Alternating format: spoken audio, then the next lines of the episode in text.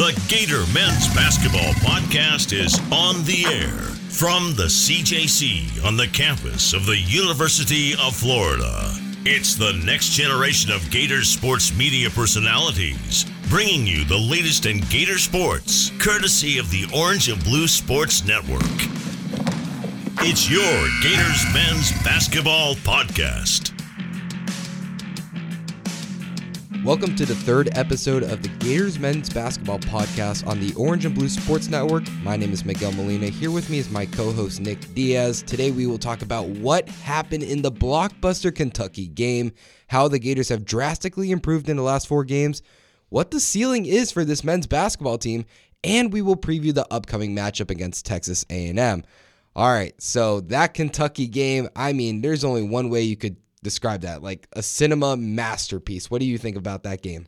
Yeah, Miguel, it really showed the the amount of grit this team has. They moved to 15 and 6, fifth in the SEC. And, and when you really look at that game, it was really about pulling it out of the fire, right? You're down 83 79, just under 40 seconds remaining. Somehow, because of all thanks to Walter Clayton Jr., goes ahead and ties the game up at 80 40, pull it out in overtime. And this Gators team has always won the games they're supposed to win this year. And they finally got over that hump against Kentucky. And I really feel, you know, they, they've really been building up to this moment. And they really went out there and seized it against Kentucky, Miguel. Yeah, you you put it perfectly. I mean, this game, like, it was a test. I think it was definitely a test of like what this like where are we going to realistically see this team and they went into Kentucky. Things were looking a little iffy. It was a back and forth affair. I mean, everyone was hitting shots, right? Like there was times during the second half where like no, uh, like none, none of the teams could stop each other, and you know to pull out a game like that where you know that it's gonna just the only way you're gonna win is you got to outmake the other team, and you just gotta you basically can't miss because Kentucky wasn't missing. They weren't missing at all. And then, you know, we were down. Uh, the Gators were down like I think what four points or something, and then Tyrese Samuel gets a crucial like he gets blocked right off his layup, gets a crucial putback in, grabs his rebound. That was huge. I think Tyrese Samuel had an incredible game as well. I mean, 22 points. Um, and then, you know, he dominated, I feel like, on his end, being able to hit mid range jumpers too. That's something that he's been improving on in this season as well. Um, as well, like Zyon Pullin, like, I think he was huge in that game. I mean, especially in overtime, like, you know, being able to knock down those free throws were crucial.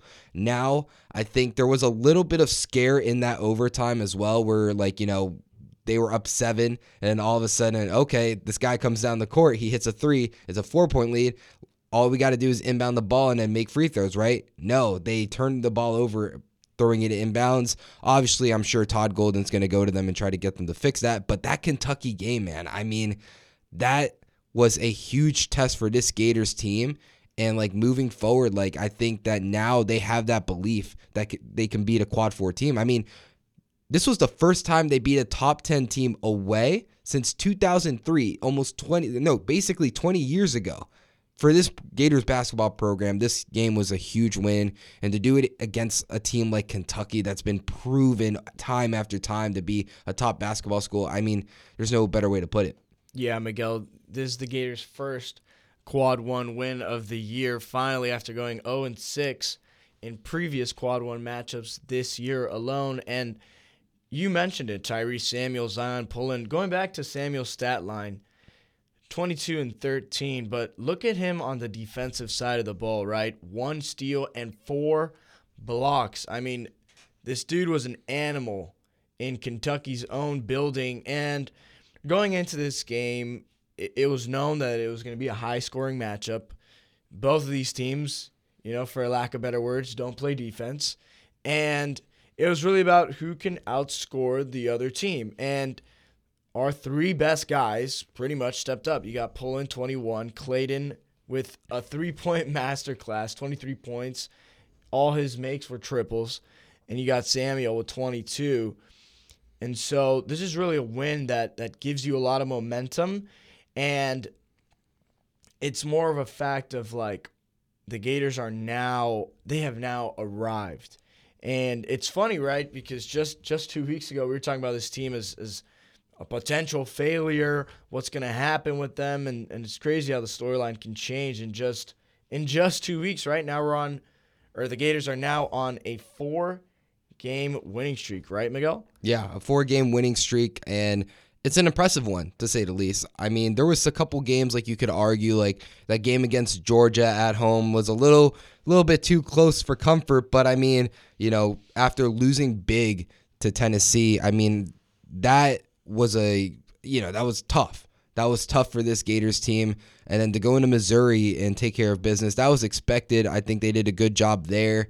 Um, you know, kind of seeing that okay, we can win on the road in the SEC. That you know, even if it's against a Missouri team that is not a Tennessee team, right? But to see that you can win on the road definitely helps. And then they go like you know hosting Mississippi State. That was also a really good tune-up game for this Gator team.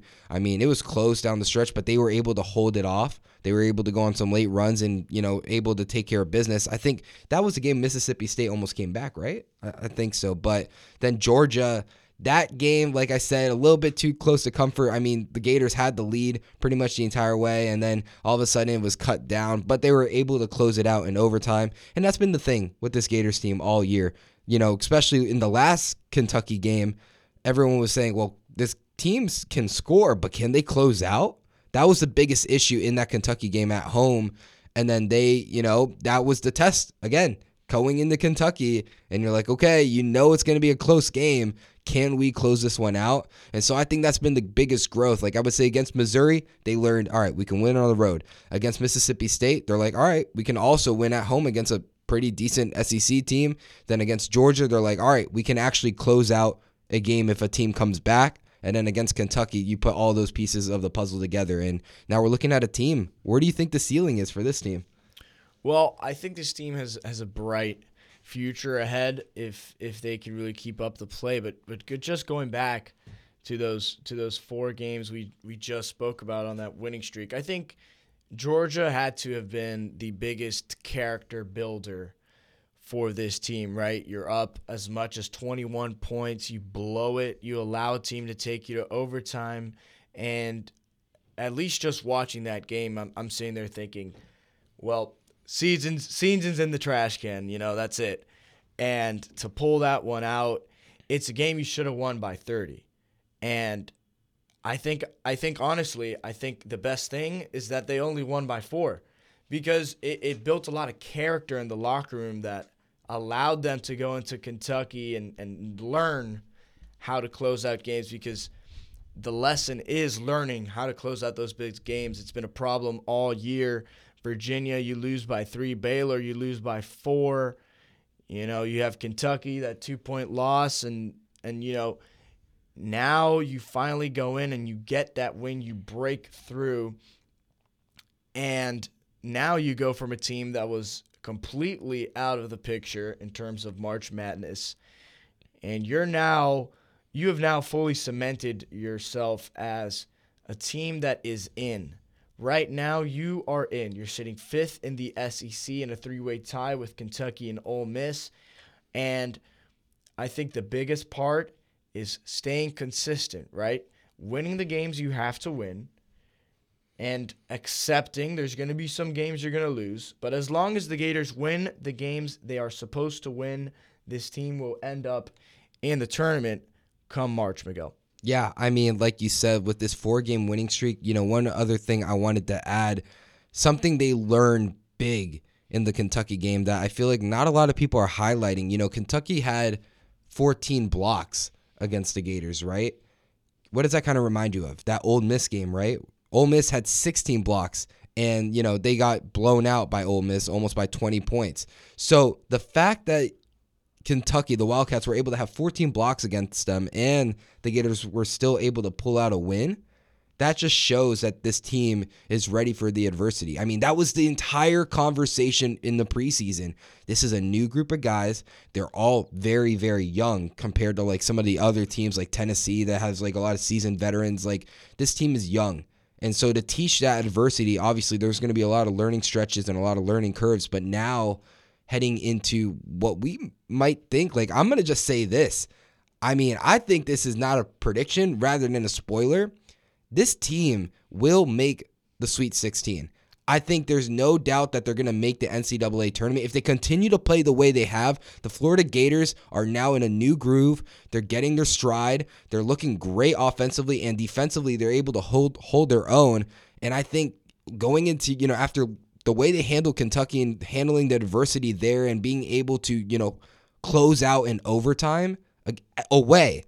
That's that's the other thing. It was an away game and they were able to close out you're going to have to be able to do all of that in every single tournament game. And I think that going forward, this this team can go anywhere they like to go.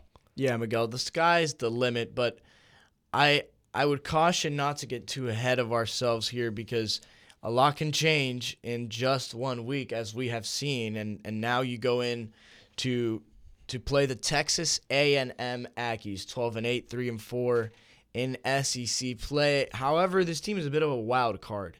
They do have a quad one win over Kentucky, 97 92 win in overtime. They also beat Missouri. However, they lost to Arkansas, who the Gators beat by just about 18 to 20, and, and they lost to Ole Miss only by three. So, going into this game on the road, it's going to be a very important game to win, right? Because it's, it's important not to let your foot off the gas pedal. Uh, and Texas A&M, they're they're a pretty high scoring team, score around 73, 74 points, and like I said, it's it's going to be a difficult matchup for Florida. Just just being on the road, playing against a wild card like the Texas A&M Aggies, that can beat any team at any point in time, and and it's going to be a difficult game, but a must win for Florida heading into Texas A&M. Ago. Yeah, I mean you a must win. Like we say that all the time, like, oh, this is a must win. But in reality, for this Gators team, it is. I mean, every single loss in the SEC, it, it's big, and every single win in the SEC is big. Um, you know, obviously, I think Texas A&M is slightly favored in this game because they're at home, despite what the records might show.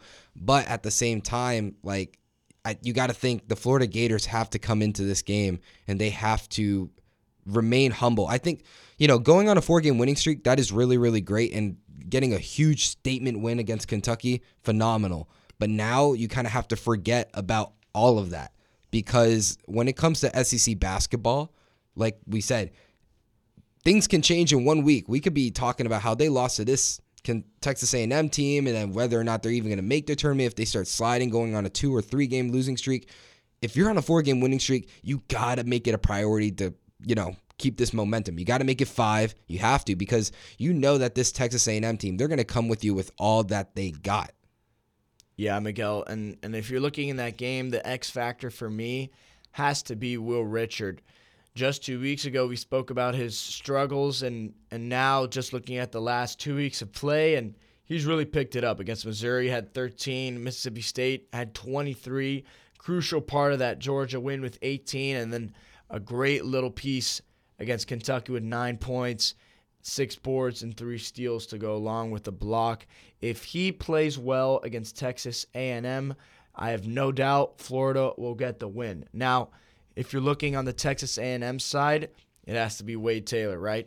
Averaging 20 points on low percentage shooting. However, he's been the best part of this Texas A&M team and when he plays well, they win against Kentucky. The dude dropped 31 points in the win at home. I just want to point out. So this team learns how to find big wins at home. He dropped 19 in the win against LSU and another 19 in the win against Missouri. Dropped 41 against the loss at Arkansas. So this dude is a capable scorer, the junior out of Dallas, Texas and he's really going to define what Texas A&M can do in this game. If he doesn't have a good game, well, things might things might not so look so hot for the Aggies and he's going to be the X factor for them heading into tomorrow afternoon's game, Miguel. Yeah, I mean, Texas A&M, they, you know, they're kind of in a similar boat, right? In the sense of you know, they also beat Kentucky themselves. And and that said, so they know they can beat a team and at home like this team like you said, they're proven and they they know what they're doing at home. So it's going to be interesting. It's going to be very, very interesting for at least to see if all right, the Gators just got an away win. Can they double up? This I, I do you say? I mean, every game we say like this is the most important like game of the season for the Gators. I wouldn't say it as far as this is, but it is also it's important to note that this thing needs it, it's an important game because you go home like who do the Gators play right after this? They play Auburn. Auburn is a pretty good basketball school and they've been playing pretty well i mean compared to other teams in the sec so you get a good win like this at texas a&m and you head into auburn at home you got a lot of momentum and you're going to need all of that momentum to play auburn. I mean auburn has been you know they beat usc bronny james and over there. Now usc hasn't done too great. You know they're they they have their own problems but in the sec auburn has been doing pretty well for themselves. And i think the big factor. Like you said, Will Richard is a big factor, but continuing to run through Walter Clayton Jr., I mean, it seems at this point that he is the number one option for the Florida Gators and Zyon Pullin. Like I know a couple podcasts ago, I was saying that, you know, Riley Kugel needs to be that, you know, needs to come off the bench. And he was closing out those games against Kentucky. So, or not coming off the bench. He needs to be inserted in the starting lineup. So, maybe we don't see that now because of the four game winning streak. And i you know i'm a big believer and if it's not broke don't fix it. So i think right now how this team is gearing up and everything with their lineups and i think they're doing a pretty good job. And so like i said walter clayton jr i believe is the key for the gators to get it done against the aggies. Yeah walter clayton definitely is the number one guy. And we spoke about Kugel. Obviously, at the time, he was playing out of his mind, and then he's had a bit of a rough stretch in the last week and a half, two weeks, and you know things like that happen. And just to go back to that Texas A&M game, it's it's such an important game because then you take on 16th ranked Auburn at home. So just from a record standpoint, you lose against Texas A&M, you have a tough game against Auburn, and it, it makes it a much tougher because then you look at your SEC record and then you're five and five. So then it makes things a little bit tough going uh, at LSU. Then you, or I'm sorry, you have LSU at home. Then you take on Georgia, and then you got to travel to take on 24th ranked Alabama, who's number one in the SEC. So that national ranking, well, you got to bump that up when it comes to SEC play. They're seven and one, and you play Alabama twice in the last couple games of the year. So despite the competition maybe not being as good in this Texas A&M team, it should be a win for Florida. It needs to be a win for Florida just to lighten the burden of taking on 16th ranked Auburn it just next week. Miguel. Yeah, I 100% agree. Like, as great as it would be to win out, it's unrealistic to do that in the SEC. So, you know that you're probably going to drop a game here and there. But if you can go five games in a row and go, you know, really above the 500 mark, right? That that's huge because then against Auburn, like that's a tough test, and you know it's at home. They should get it done, but if they don't get it done, it, but you beat Texas A&M, then you're you're still feeling pretty good about this team, you know, in terms of like you know SEC tournament seeding, which is everything, by the way. Uh, and when you know, obviously that is a little bits away, coming up in March, but you know we're entering the month of February, and so it's it's gearing up everything is gearing up. And, you know, and with that, this concludes the third episode of the Gator Men's Basketball Podcast. Uh, make sure to follow the Orange and Blue Sports Network on Instagram and Twitter at OBSN Gators. Again, that is at OBSN Gators. As well to make sure to follow us on YouTube at the Orange and Blue Sports Network. I'm Miguel Molina with Nick Diaz. Thank you for listening.